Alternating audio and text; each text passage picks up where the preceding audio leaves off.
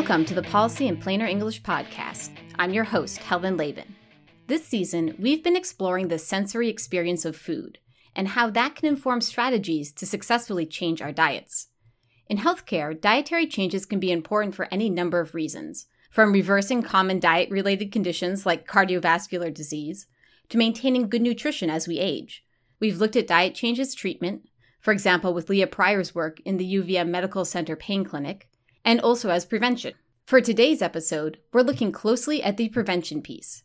And here, prevention isn't just about common advice like eating enough vegetables and reducing sugar intake. Instead, we're looking at building core skills for flexibility in how we eat. That flexibility has an immediate benefit of increasing overall diversity in our diet, and the long term benefit of increasing our capacity to make specific dietary changes as needed.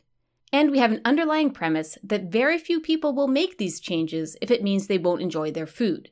In other words, if your diet makes you miserable, it's not a healthy diet. We've had experts guiding us through the steps they take to understand what makes a food more or less enjoyable. This includes how all the senses come together to form our perception of food, identifying what each contributes to the experience, and identifying what most influences our enjoyment of a particular item, then applying those attributes to introducing new foods, like the Honeycrisp apple that crunches like a cheese puff. Health professionals are increasingly incorporating insights from food professionals into their strategy for helping patients make sustainable diet changes. That's most common in treatment, when change needs to happen following certain prescribed guidelines. What about the general prevention part? That flexibility we all should consider cultivating.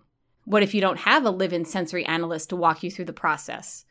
Which I admit I do have. My husband is professionally trained in that field. Assuming that you aren't marrying my husband, a lot of the advice for do it yourself diet change doesn't fit our particular prevention goals. Think about one of the standard recommendations tracking the food you eat, keeping a journal of serving size and ingredients and calorie counts. It's the start of the new year as I record this, and I bet many Americans are making resolutions around that kind of food journal. But it doesn't have much to do with enjoyment, or flexibility. It has more to do with don't go near that cookie plate. It's the sensory details that save us, that are the seeds of our creativity. And when something is so programmed, like having to keep a notebook that's punitive about food, it takes away the sensory quality. And memory is all sparked by the senses. That's our guest for this episode. Hi, I'm Alex Johnson, and I am the author of a number of books. Alex is going to help us reconsider the idea of the food journal. My first book is called The Hidden Writer, published by Doubleday, which is seven portraits of creative lives. Basically, around I was really interested as not only how does somebody become a writer, but stay a writer. And journals or notebooks are the kind of missing link in creative life. And that's one way that I looked at it second book I did called Leaving a Trace, published by Little Brown, is a book because I kept doing a lot of NPR and I would hear people say, Oh, I can't keep a journal or whatever, and who would care about my life? And then they proceed to talk about extraordinary things in their life. So I wrote a very practical book. I'm writing a, currently a, a book in progress, which is a travel memoir, and it's set largely in southern Italy. Even Oprah has turned to Alex for journal writing insights. In full disclosure, she was also one of the advisors in my Master of Fine Arts program for creative writing. That program was a great introduction to writing. You know how to do it superbly, like everything else you do. Because I was so well trained by my superb instructors. A pleasure, a pleasure, perfectly put. Lesley University did not pay me for that audio editing. Anyhow, besides doing things like allow me to write a thesis on plot development in cookbooks, a piece of scholarship that went underappreciated in the broader academic world, fine arts can also tell us a lot about our diets. It's true, writers are experts in capturing experience, and for every one of us, that experience includes food. So, let's start with a story. I know I wrote into a notebook when my father was a month away from dying, and he would be talking about his life. But one thing I wrote in a notebook was that my father really kept thinking about one of those tiered trays of oysters that he and my mother had while visiting Brittany. And when I unpack that, it's not so much about the cold oysters or the delicious unsalted bread, a butter and bread, but the time really being, it was a, very cold day that he was there. um, in the company of strangers and feeling a kind of connection. And I thought too of how my father, if he were keeping a journal today, my father was in the coffee business and he traveled all over the world. My father would probably keep a journal now about climate change, which sounds a little grim, but the way that we're returning to forgotten foods, and I'll come back to that in a minute. But one of the things, because of climate change, a lot of coffee is becoming scarcer. And there's something called Robusta, which I think is kind of a great name for uh, that kind of coffee, which is going to be more prominent. And my father would have probably been charting this. I also sent you, Helen, a link by Geeta Pandey from the BBC in Delhi, which she called Why Switch to Eating Grandma's Food. And it's really about the forgotten foods, the foods that are sustainable but actually better for us. Yesterday's New York Times, Kim Severson had a whole piece about the eye to the future in terms of food, what is sustainable, what we're going to be eating, and inevitably what's going to be in our journals, the kind of mushrooms we're going to be eating, the kind of wild greens that we are rediscovering. This story contains so many things. First, there's the sensory the visual of the tiered trays of oysters, the cold of the oysters against the cold day on the French coast. Oysters, if you've never had one fresh shucked, famously taste the way the breeze coming in from the ocean smells briny and bracing. So that's aroma. And then there's salt and umami, or savoriness, for taste. But it's not just about that, right?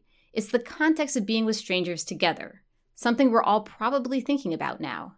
I visited the coast of France once and discovered periwinkles, these little snails that are a project, like a puzzle box, pulling the meat out, and you can entertain yourself for hours at a bar working through a bowl of these, being alone, but also together, with the others gathered there on a cold day. Notice also how this conversation about journals is looking back and also looking forward, across generations even. Alex imagines how her father would have used journals today, and in that imagining, she believes he will be both forward and backward looking in response to a changing environment. Joan Didion, who died last week and who wrote in her very first collection a beautiful essay called On Keeping a Notebook. She said, Some morning when the world seems drained of wonder, someday when I'm only going through the motions of doing what I'm supposed to do, which is right, on that bankrupt morning, I will simply open my notebook and it will be there. We are now recording this at the very end of December, and we are on the cusp of New Year's. And what happens exactly at this time every year is around 20 million journals and notebooks are sold every year. And January takes its name from the Roman god of Janus, who's shown in double profile. So he's looking both back and forward. January is a time when we think about New Year's resolutions. And the fact that we have 20 million journals sold at this time isn't just about New Year's resolutions. It's about what we're going to do with the rest of the year. The other notable element is how food in the story is anchored to other points of relevance in each person's life. Her father is remembering traveling with his wife, Alex is remembering her father, and also she's tying this story that she's gathered to other stories she reads today as she researches her books and thinks about more stories she wants to tell.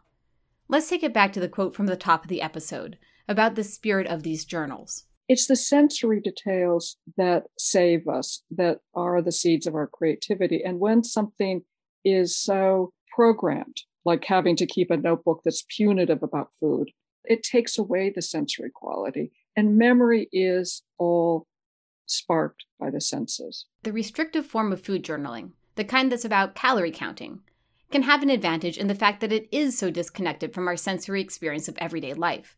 Say you need to lose weight ahead of knee surgery and have a specific number to reach by a specific date. Then, yes, pulling the arithmetic of shedding pounds front and center makes all the sense in the world. Say your goal is to get a better understanding of what a serving size is, then weighing and measuring makes sense. I'm sure there are a hundred other examples. Our underlying goal here is more artistic. If we want our diets to be adaptable, we need to build our creativity. You will start to find yourself getting beyond the kind of conscious mind and deeper into where creativity really lies, which is at the sort of intersection of memory and the unconscious. Creativity is not a complete mystery. Basic creativity means we can make new connections, identify new patterns in the world around us, in a way that harnesses the power of both our conscious analytical mind and our subconscious. Remember the episode with the different sounds of water pouring? Our mind is already gathering a lot of information about our food environment. I mean, back in the day, the hunter and gatherer day, that awareness was pretty important for survival. And in the first episode, we discussed how a balance between prioritizing familiarity and being able to adjust diet to new circumstances and ecosystems has been crucial from an evolutionary perspective. In other words, we can rest assured that somewhere deep in our genome, we're all hardwired for this creative task.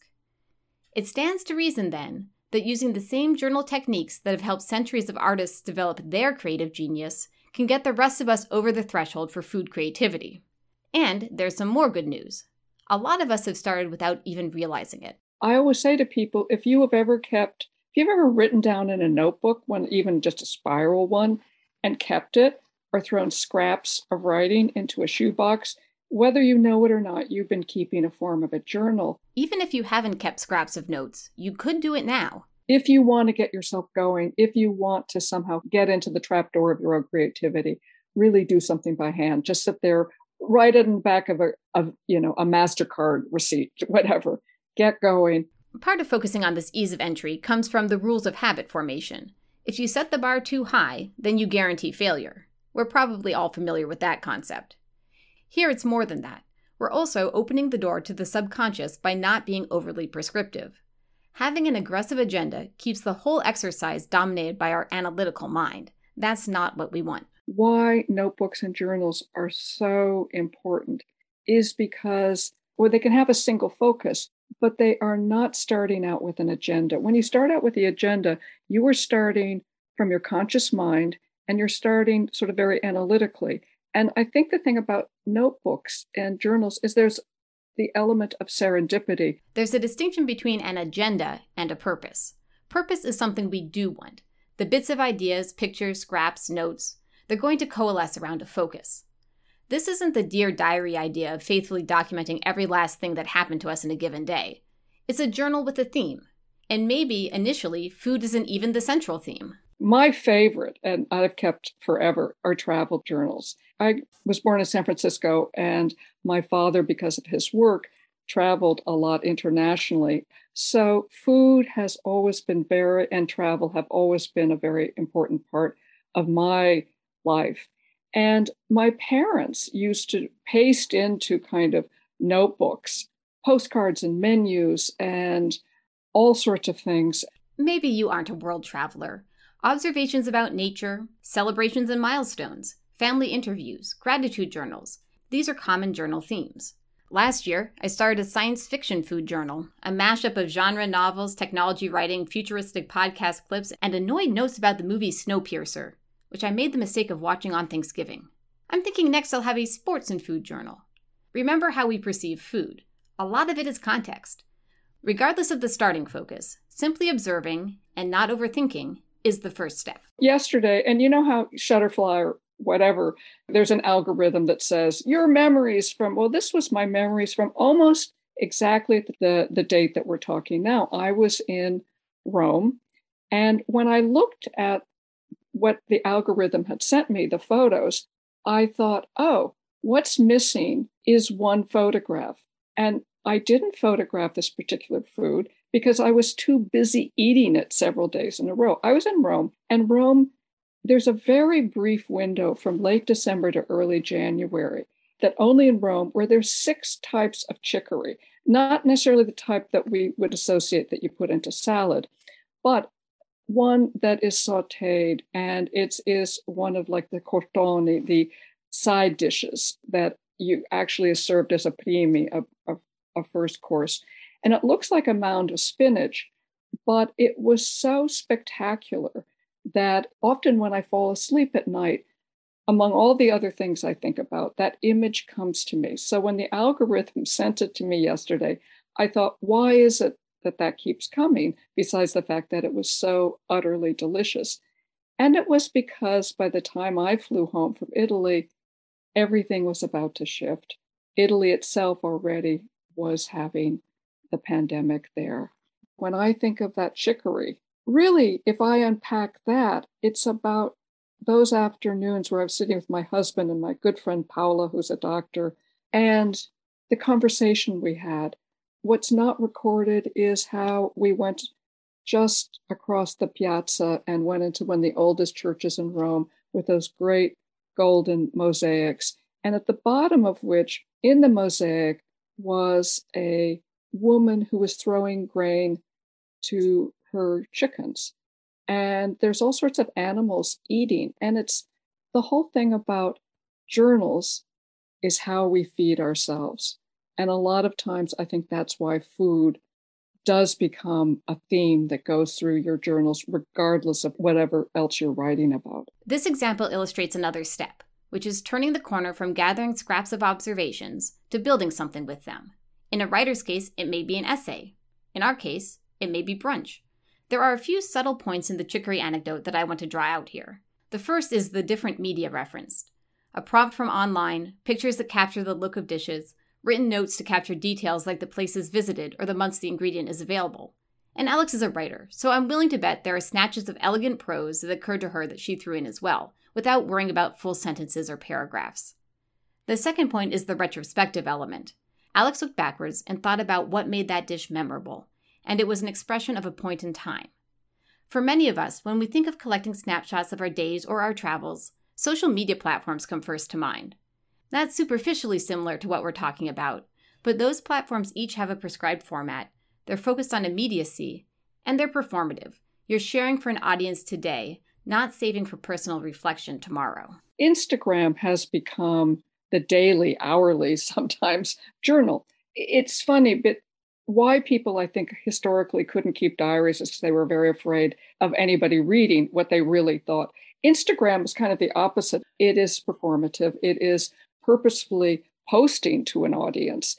One of the things that you know we often talk about is how the life that's presented on Instagram or Facebook sometimes there is a big divergence between what's really happening in that life. And what's so interesting about notebooks is really being able to even go back through these scraps that we've written and realized that you've had a much much deeper richer life than you you weren't as depressed as you thought but i think that this way of turning inward and the pandemic has inevitably turned everyone inward. If social media isn't a great vehicle for getting started on collecting observations for a journal, one thing that is a good vehicle is old fashioned paper and pencil.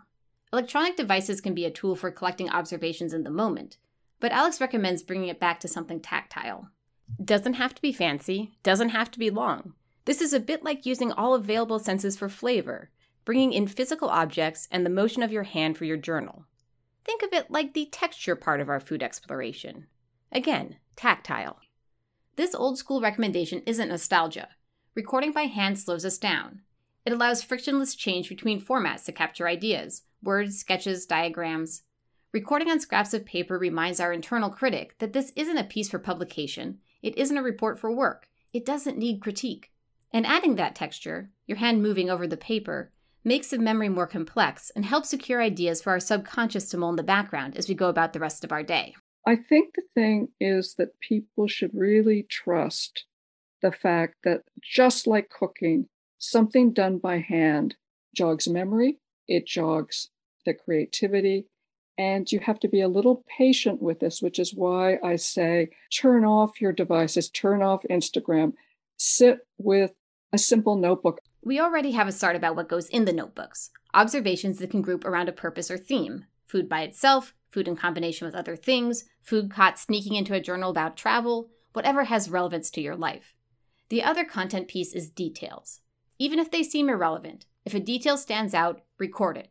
If no detail stands out, look for one. I think if we think of journals as a savings account that's accruing interest and that it is waiting, these details are waiting to surface. And a lot of times when you do get stuck, you can go back to a notebook and you find that one concrete detail that then blooms into a story or blooms into an essay or a drawing or whatever. Dinner blooms into dinner, maybe a salad. that alone is just being flexible. If you see that what your job is, as it were, is just to faithfully record and not to ask, why did I write that down? The, the Joan Didion that I mentioned on keeping a notebook, her essay, she asked herself, why did I write down that there was 720 tons of soot that fell on New York?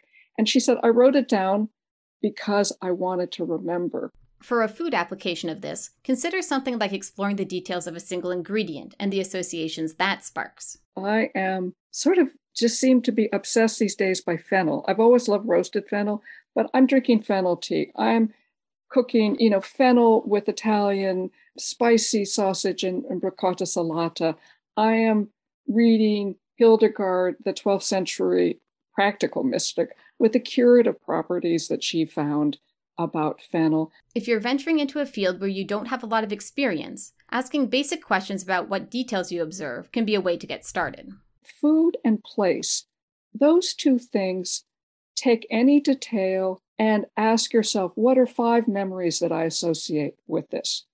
Or, so as I said about myself in sitting at those tables in Rome, if I had photographed that wonderful plate of sauteed chicory, I would have had to say, Who's at the table? What was the conversation? What did you do just an hour afterwards? What did you see? What did you notice? Like Leah asking patients to describe what the quinoa looked like in the salad bowl, even if the associations have nothing to do with food. Even if the patients have no idea what the heck quinoa is except the stuff that looks like little pebbles. If I'm being honest, quinoa reminds me of miniature frog eggs that would hatch minuscule tan frogs if you gave it enough time. It is a seed after all. And frog legs are a delicacy, right? What if you had seeds that you could grind into a spice that tasted like frog? Would removing the amphibians from the equation help more people realize why frog legs are so popular they're driving some frog populations to extinction, and also solve that extinction problem at the same time? Are the fake meat people getting it all wrong by focusing on chicken and hamburger? I did mention that my own food journals trend towards science fiction. The main thing is to tr- to trust doing something by hand. There's a certain kind of physics that happens when we move our hands, not caring about the writing, just getting details down that are pleasurable. That pleasurable point, that's not a throwaway line. If there's one thing that Alex has mastered, it's building depth from getting serious about identifying what's positive. In writing workshops, she'll lead with having students identify hotspots, parts in a draft manuscript that really sing for the audience. And why not? Suppose you take this approach to the extreme. Keep the best parts, drop everything else, and do successive iterations of that. You'll end up with something brilliant at the end. As long as the student can understand why those parts work and build their skills to repeat the performance consistently. Which sounds a lot like the advice we've been getting from food professionals about diet change. Start with what you enjoy and build from there as long as you understand that enjoyment well enough to translate it into some personal flavor principles you can use to bring in new foods. In food, recording the details of past pleasurable experience can also free us to explore new options without fear of losing what worked. That's relevant on a micro level, like if you're getting into recipe development, and also a macro one. There's a fundamentally positive element of food culture today focused on authenticity, traditional foodways, and recovering forgotten foods. At the same time, cuisines evolve, and a bigger goal may be to both honor the past and look to the future. Here it's from the New York Times. Melissa Clark had a recipe for braised chicken. And when I looked at it, I thought that's exactly the dish my mother used to make. And it's the kind of dish that when I fall asleep at night, I often think, oh, gee, I wish I were back where my mother was making that dish. Of course, there's a totally new twist. There are no more button mushrooms, there's chanterelles, there's creme fraiche, there's lemon zest, there's all sorts of things that Melissa Clark has done. But I think it would be interesting just using food if to talk about how chicken, how something as simple as chicken was done over several generations and what's done now. You know, you look at TikTok and you see 14 year olds talking about their new version of how to roast a chicken. Yes, I'll link the chicken piece and all the other items Alex has mentioned from our show notes at plainerenglish.org. These were all articles she came across browsing the morning before our interview, once you get started collecting connections, they appear everywhere. And there you have our little instruction manual for journals to build food creativity and adaptability to shifting diets. It doesn't need to be much of a time commitment or even consistently maintained. For goodness sake, you can start a scrapbook of foods you like. Note the item and occasion each time you enjoy one of your favorites. Then, sometime when you've got a quiet moment, reflect on those lists and remember eating those foods and jot down what stands out most in your memory. That hits the cardinal points of having a single purpose, observing without analysis, collecting observations for future review, reflection, and recording details. Sometime later, you can comb the details for patterns and make your own flavor leader principles and, I don't know, invent a pasta like we discussed last episode. A few minutes of time spread out over a month, and you've got the start of a brilliant future in food appreciation. Possibly also in essay writing, which leaves one skill set as of yet unexplored cooking. We tackle that on the next episode of the Policy in Plainer English podcast. I would say if you're having New Year's resolutions, I hope it's around food. I hope it's around pleasure. I hope it's around memory and that your hand moves very, very fast over the surface of whatever you're using to write.